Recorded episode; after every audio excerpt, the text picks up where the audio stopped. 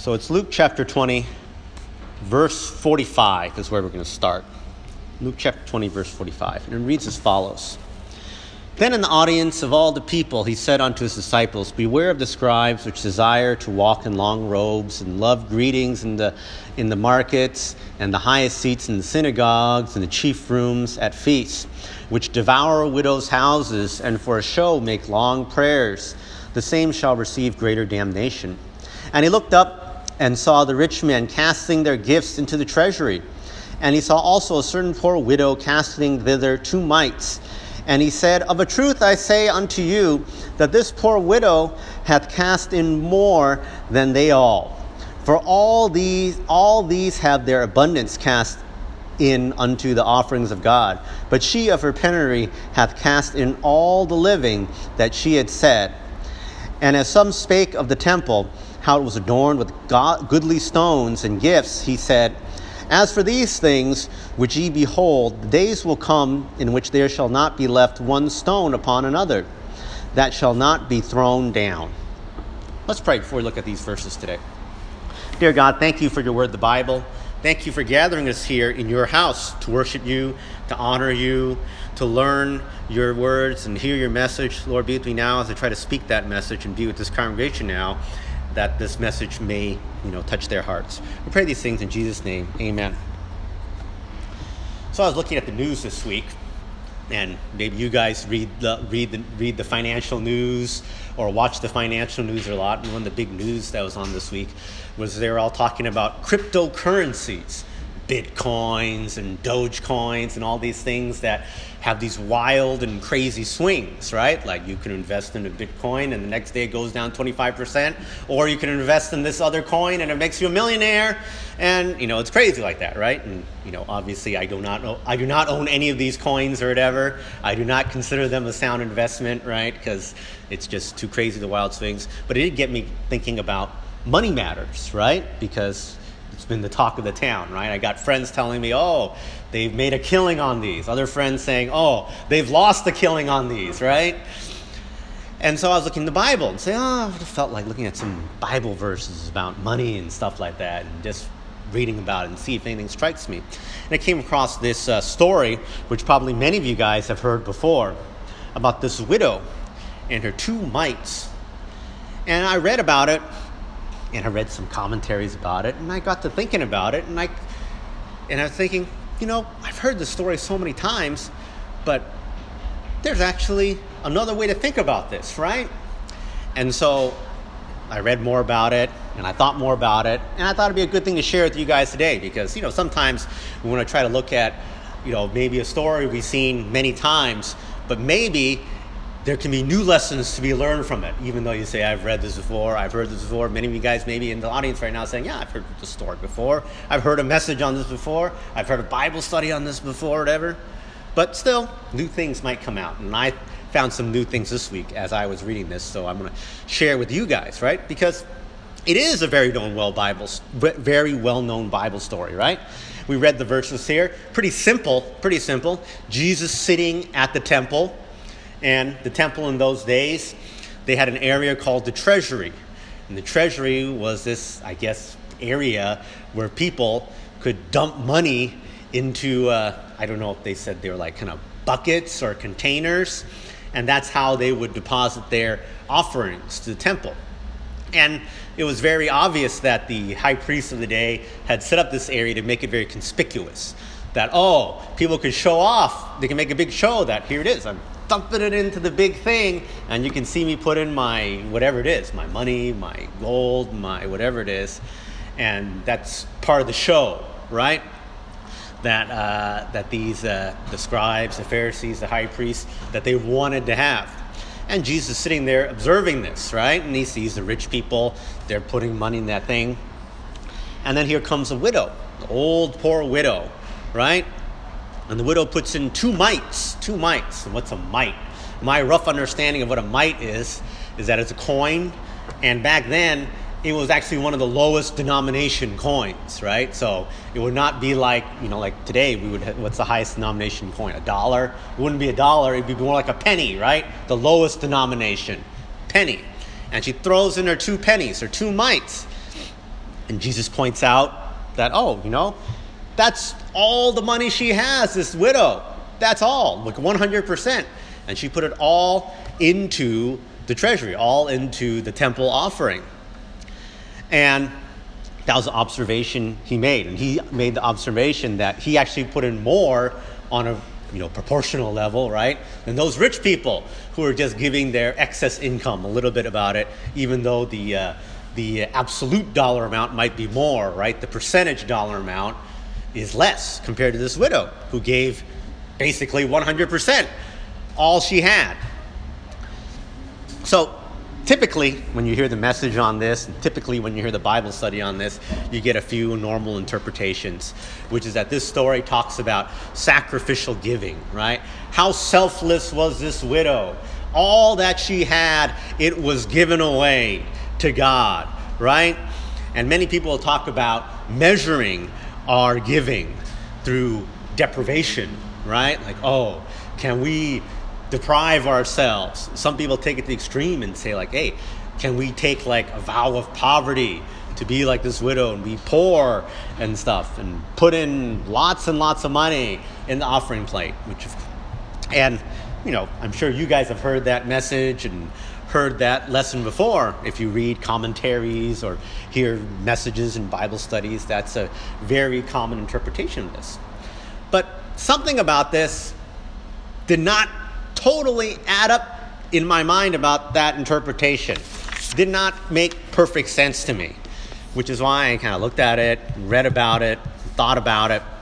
You know, a few things that I observe about this.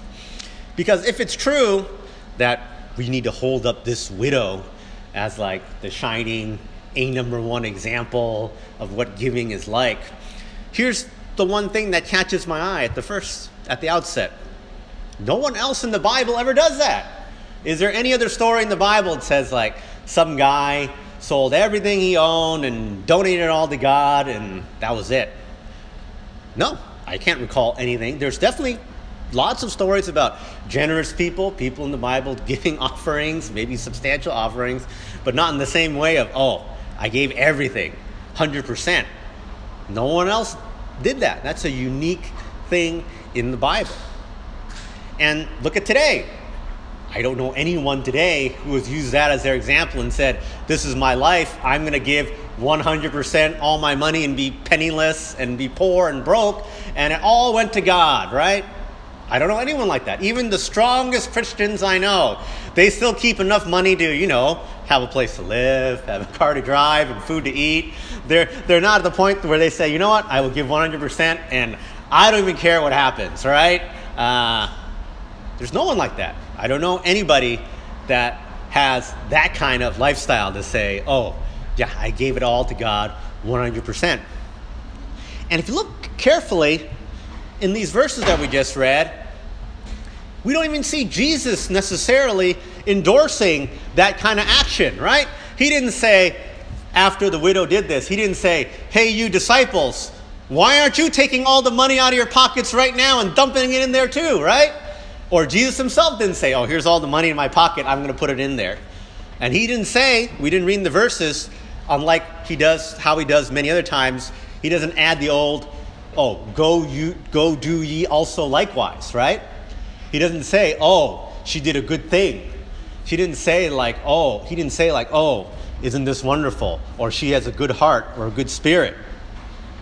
It's really just an observation it's really just an observation, right? He says, this is what she did. This is what the other people, this is what she did. There's no tag at the end saying, you better do this too, or she's so great for doing this. So that makes me think, if you look closely, that there could be another meaning to this than just that interpretation.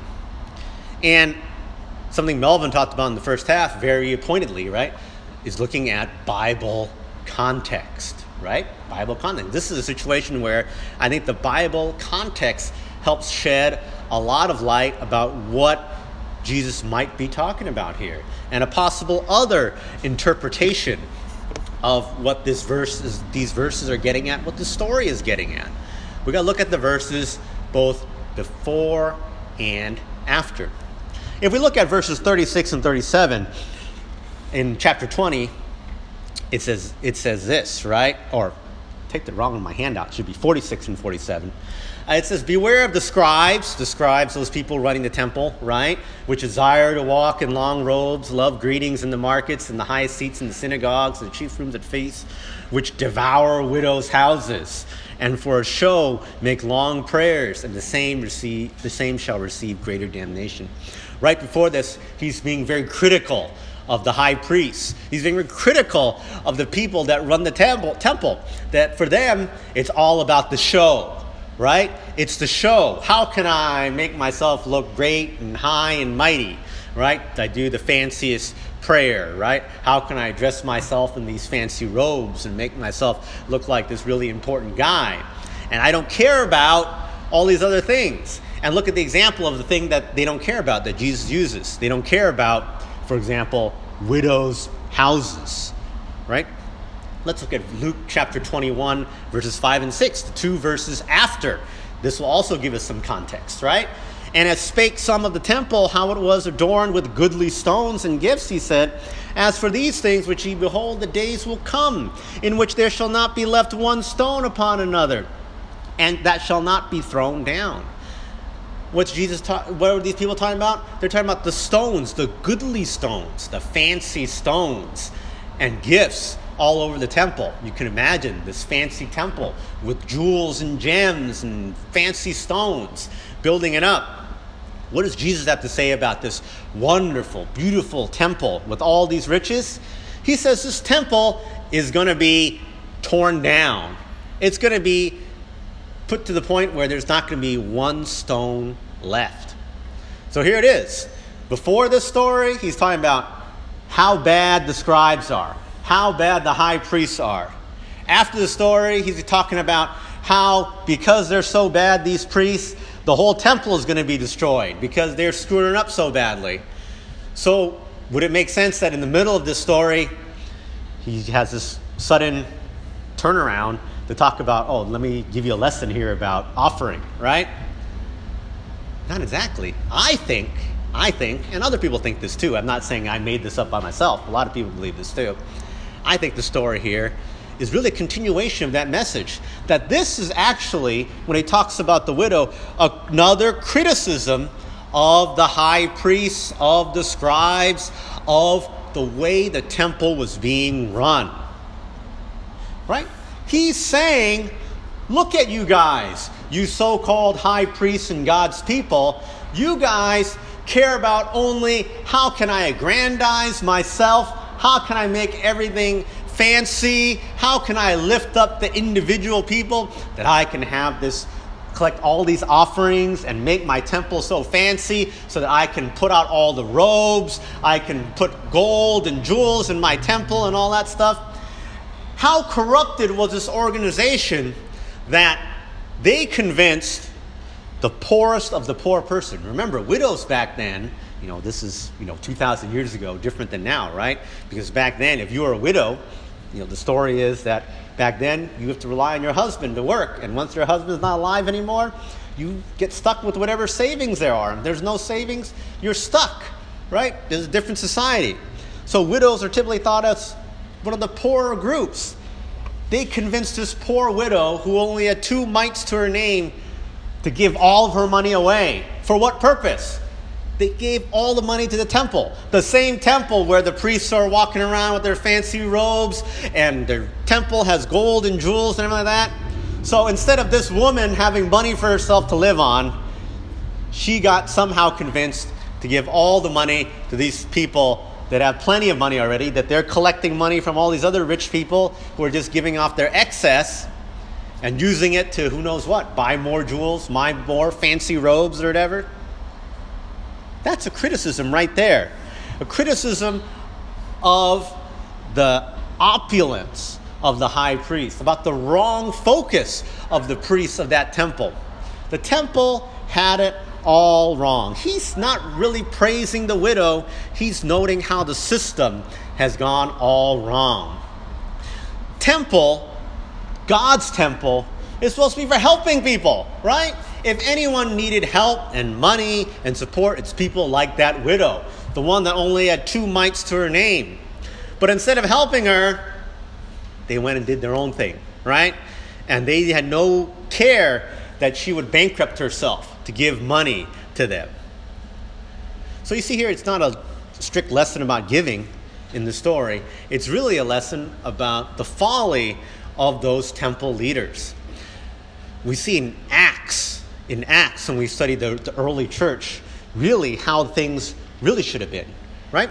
There's a famous person, Barnabas, and he he did something that we'd say is a good thing, right? In the early church, he sold his land and he donated money to the church because he was a rich guy. He had money, he had land.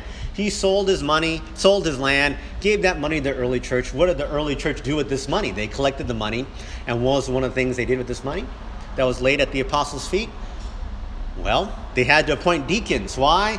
To help administer money to the widows, right? The church had it the right way. When it came to Jesus' church, when they were running it, they knew that, hey, we have people that have money, they give us offerings. We just take care of our congregation, right? To make sure there's no people starving, homeless, right? The synagogue, the temple, they had it backwards. They take money from the starving and homeless and they give it to myself, the high priest. Totally, totally messed up. God had it the right way when we read about the church. And it's significant that back then, when she was giving that money, she wasn't giving it to the church. She was giving it to the old way not Jesus' group, not the followers of Jesus, the followers of the high priest in that temple. So they had it wrong. So, how is this story applicable to us today, right? Because, because uh, you know, even today, we see so called religious people taking advantage of people's generosity, even the, uh, the poor. You know, it's kind of a sad thing that stuff like this happens still today. That there are basically grifters, so to speak. And we've heard, you know, people talk about non Christians do this. You heard Nathan come up here and tell you about the Muslims, right? About how, oh, you, as part of their faith, you must go to Mecca, right? And, you know, you got to get a lot of money to do that. You can imagine that there's some poor Muslim in the world that worked their whole life they saved every single penny that they had, their whole life savings, just so I can make this one trip so that I can hopefully one day get saved according to what Islam teaches or whatever. What a scam. What, a, what, what horrible thing that they had to spend their whole life savings just to do this one trip, right? They were fooled. The Catholic Church, famously, if you know your history and stuff, talking about uh, Martin Luther and indulgences, right? That, oh, they would sell indulgences to people. But you know what? That was not just in Martin Luther's time. The Catholic Church still does stuff like that. They still sell indulgences and things like this. How do I know that? I know someone that has one. And I think he he is not really much of a he's not really practicing catholic but he said his mom bought it for him. And i think he kind of gets that it's kind of a, a scam but he said this he said look this my mom my mom bought me this paper and it's signed by the pope. It's signed by the pope. It's kind of like a get into heaven free card right? Basically it says like oh your sins are forgiven. You go to heaven or something like that. Signed by the pope. And he says like and he's like kind of jokingly says oh you know one day when i die i'm going to clutch this paper right? And that will get me in right? But you know, so he kind of gets it. I could tell from how sarcastically he was saying that he kind of thinks that his mom got scammed into buying this, right? But imagine, imagine this. What if people are not as smart as this guy? Can you imagine there's some poor person in the world that is saving every penny, that they work, maybe they only make minimum wage. They're scrapping to save every penny. And they saved up just enough money that they're going to give their whole life savings to this Catholic church to buy this piece of paper, believing that this is how they're going to get to heaven? There's people in the world that believe that and do that. How horrible is that? And you know what? Even in the church, it's not exempt, right? Melvin's given this example before, right? About these crooked pastors that say, Oh, I will pray for you. Oh, before I pray for you, give me your credit card number, your, your bank number. Oh, you know, that's really taking advantage of the poor, right? These are poor people trying desperately Oh, they must have some problem. You're so desperate that you're calling in the number. I really need prayer, right? I'm at the end of my rope. I saw you on TV. You said you'd pray for me. These are the people that need prayer the most. They got to have some big problem they're down to that level of desperation. And the guy's answer on the other end of the phone is, Give me money. That's no different than the high priest back in the day, is it? Oh, widow, give me your two mites. I need to build an expansion to the temple today, right? And how much more sad is it that there's also these pastors that have become multi millionaires based on the backs of their congregants that do things, and I'm sure you've seen the news, right? And on the, uh, uh, uh, news, and people somewhat critical of these types of pastors that collect millions of dollars in offerings, and what do they decide to do with it? Oh, I need a private jet. I need to live in a mansion. I need to drive luxury cars. So great, a working class guy that might go to that guy's church that makes what, $50,000 a year, right? Struggling to feed his family and all that kind of stuff. That guy has to give, encouraged to give more and more money so that the pastor can get more private jets and can travel first class luxury and stay in the fanciest hotels and do all these things. Makes no sense even today, the poor are getting scammed to fund the rich. You know, what the story tells us is that the church, even today, ought to be accountable for the use of its funds. In Bible times, that's what they did. That's what they have deacons for. They tried to organize things to make sure that the church was using the money in a way that was glorifying to God, right? And one of the things they did back then if you remember, is to take care of the poor. And one of the things that even today the church should care about is to take care of the poor. You know, we talk about sometimes these other churches that do things like oh, they have a soup kitchen or food bank. And that's actually not a bad thing, right? Now, we don't do it here. We don't have the infrastructure or resources to do that kind of thing. But those that do that, that's not necessarily a bad thing. That is a Christian idea that people should be taken care of. We ought to take care of those in need in the congregation. It's not just all about, oh, we save all this money up for ourselves to build the fanciest church building with the biggest stained glass windows and the highest steeple and the biggest bell or whatever. That's not what God's looking for. God's looking for community. The church is the body, the body of Christ, the body of the believers, that we ought to care for one another. You know, at the start of the pandemic, you know, a lot of people did lose their jobs or got laid off temporarily and we had things like that happen even among our congregation. And if you remember, Melvin came up here and he said, like, look, if you guys are hurting, if you guys have a problem with finances, what he said? He said, the church is here for you. Let us know. We can help. Now, not to name any names or whatever, but Melvin did tell me that there were people in this church that did come up to him and say, like, yeah, this happened. We're in a tight financial bind because of the pandemic. And what happened? The church helped them because that's what we're supposed to do with this money. We're not supposed to use this money to say, oh, you know, let's go buy Melvin a private jet, right? That wouldn't be a good use of the money. But if we're going to say, hey, if there's someone in this congregation that's in need, have big financial problems, why not help them out? That's what this, this money is supposed to be for God's money. This is the lesson of the verses here, right? That, that we have to have the right priority priority in being good stewards of God's money. And same same today applies. It's even though we're maybe toward the end the ending days of the pandemic. You know, if it's true, if you guys have financial problems and you really need help, let us know. We're all brothers and sisters here. We will be here for one another. That's the idea that we need to take care of one another. And of course, the traditional lessons of this verse, I think, still are meaningful and still apply even though I've gone great lengths to point out this other interpretation, I think if you heard some message talking about, you know, being, uh, being good with uh, tithes and offerings and being generous, that's a good message too. That's also a Bible message. This might not be the number one best example of it, but it's true we're all stewards of God's money. I've talked about in the past before, right? We're supposed to use God's monies wisely and honor Him. Honor Him with the tithe and offering, right? But it's significant. Look at that word, tithe itself. We all know what that word means, right? It means what? It means tenth. God didn't say, oh, I want, you know, 50%, 75%, or whatever, right? We don't have to be like the widow and say, here's 100%. God never said that's the 100% offering, right? Tithe, the starting point is 10%. And it's a good starting point because it makes it clear for people who are hurting hey, God has compassion, right? If you were the widow and you had no income and you only had two mites, what is your tithe? Well, if your income is zero, 10% of zero is what? Zero.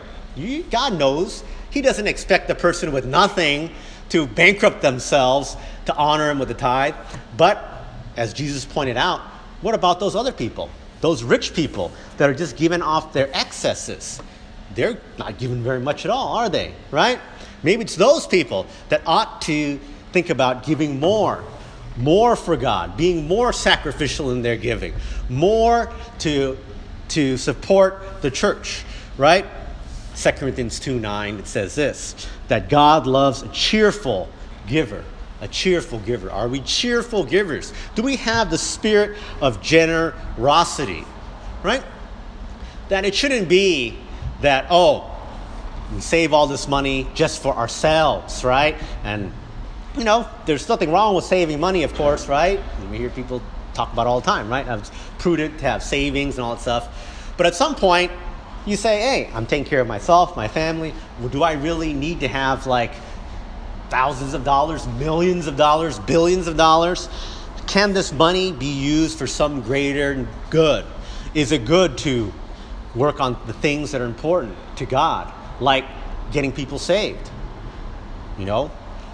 Melvin, he told me this. He tells me this, and he shares stuff with me when we talk about like missionaries and stuff. We have our list of the church sponsored missionaries, but do you know there's also a lo- another list of Melvin sponsored missionaries out of his own pocket, not the church's money, his own money. Why? Because he says, hey, I have extra money. I think it should be going toward getting people saved. He has that generosity because he knows that's a good thing. Do we have generosity toward getting people saved? Do we say we're willing to invest money into that? Do we have money, generosity into brothers and sisters? Do we care for each other here? That we shouldn't be stingy toward each other and say, oh, you know, I'm not, I, I can't afford to help you or do things for you or whatever. I'm, I'm too poor uh, for that or whatever. I'm saving all this money for ourselves. No, we ought to care for brothers and sisters too, whatever it is. Whatever it is, God teaches a generous heart, not the heart of the Pharisees, the scribes, to say, oh, it's all about me and what I can do with my money and how I can enrich myself, even if it means stepping over these widows, right? No, no, no, no. God wants a generous people, a loving people. That when it comes to His church, we shouldn't be known for, oh, we're the, uh, the, the cheapest people, the stingiest people. We want to be the most loving people, the most loving people. Because that's what Jesus did, right? Jesus was on a mission right? Jesus on a mission to end this corrupt system. He wanted to tell people about how they were doing it all wrong. Instead, he offered forgiveness of sin through his way. And was his way? In his way, you don't have to pay these inflated prices, right? You get it free from Jesus Christ, the free gift of salvation through him. So that's what I see from these verses here. I think it's a wonderful lesson. Other interpretations which you get from looking at the Bible context which I think are, you know, good for everyone to see. So, with all that said, let's end off with a word of prayer right now. Dear God, thank you for the story of this widow here. You know, we learned a little bit about um, the way things were back in the days, back in the old uh, temple, how corrupt the high priests were, that they made it so that even these, uh, these widows had to suffer so terribly and uh, wind up bankrupt and poor after some you know misleading messages. And we see today some people are misled the same way. Lord we hope that the church uh, is inspired to do right to be generous to support the poor to support those in need to do the most important thing to use that money to spread your message and to get more and more people saved lord that's what you really want us to be doing with our money and not just hoarding it and not just aggrandizing, doing self aggrandizement and buying fancy jewels and clothes and all these things like that, right? Lord, we thank you for this lesson and we thank you for the Sunday that we have to worship you and to honor you. And pray all these things in Jesus' name. Amen.